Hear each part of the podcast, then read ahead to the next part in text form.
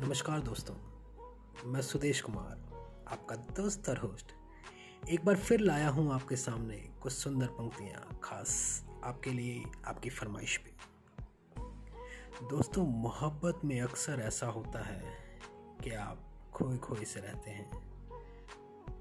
हर लम्हा उन्हीं का ख्याल आपके जहन में होता है और ऐसा आमतौर पर सभी के साथ होता है।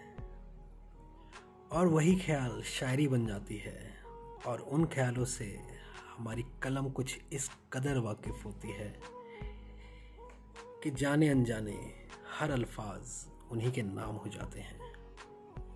तो पेश है आपके सामने मेरी वो शायरी, मेरी वो गज़ल जो उन्हीं के नाम है।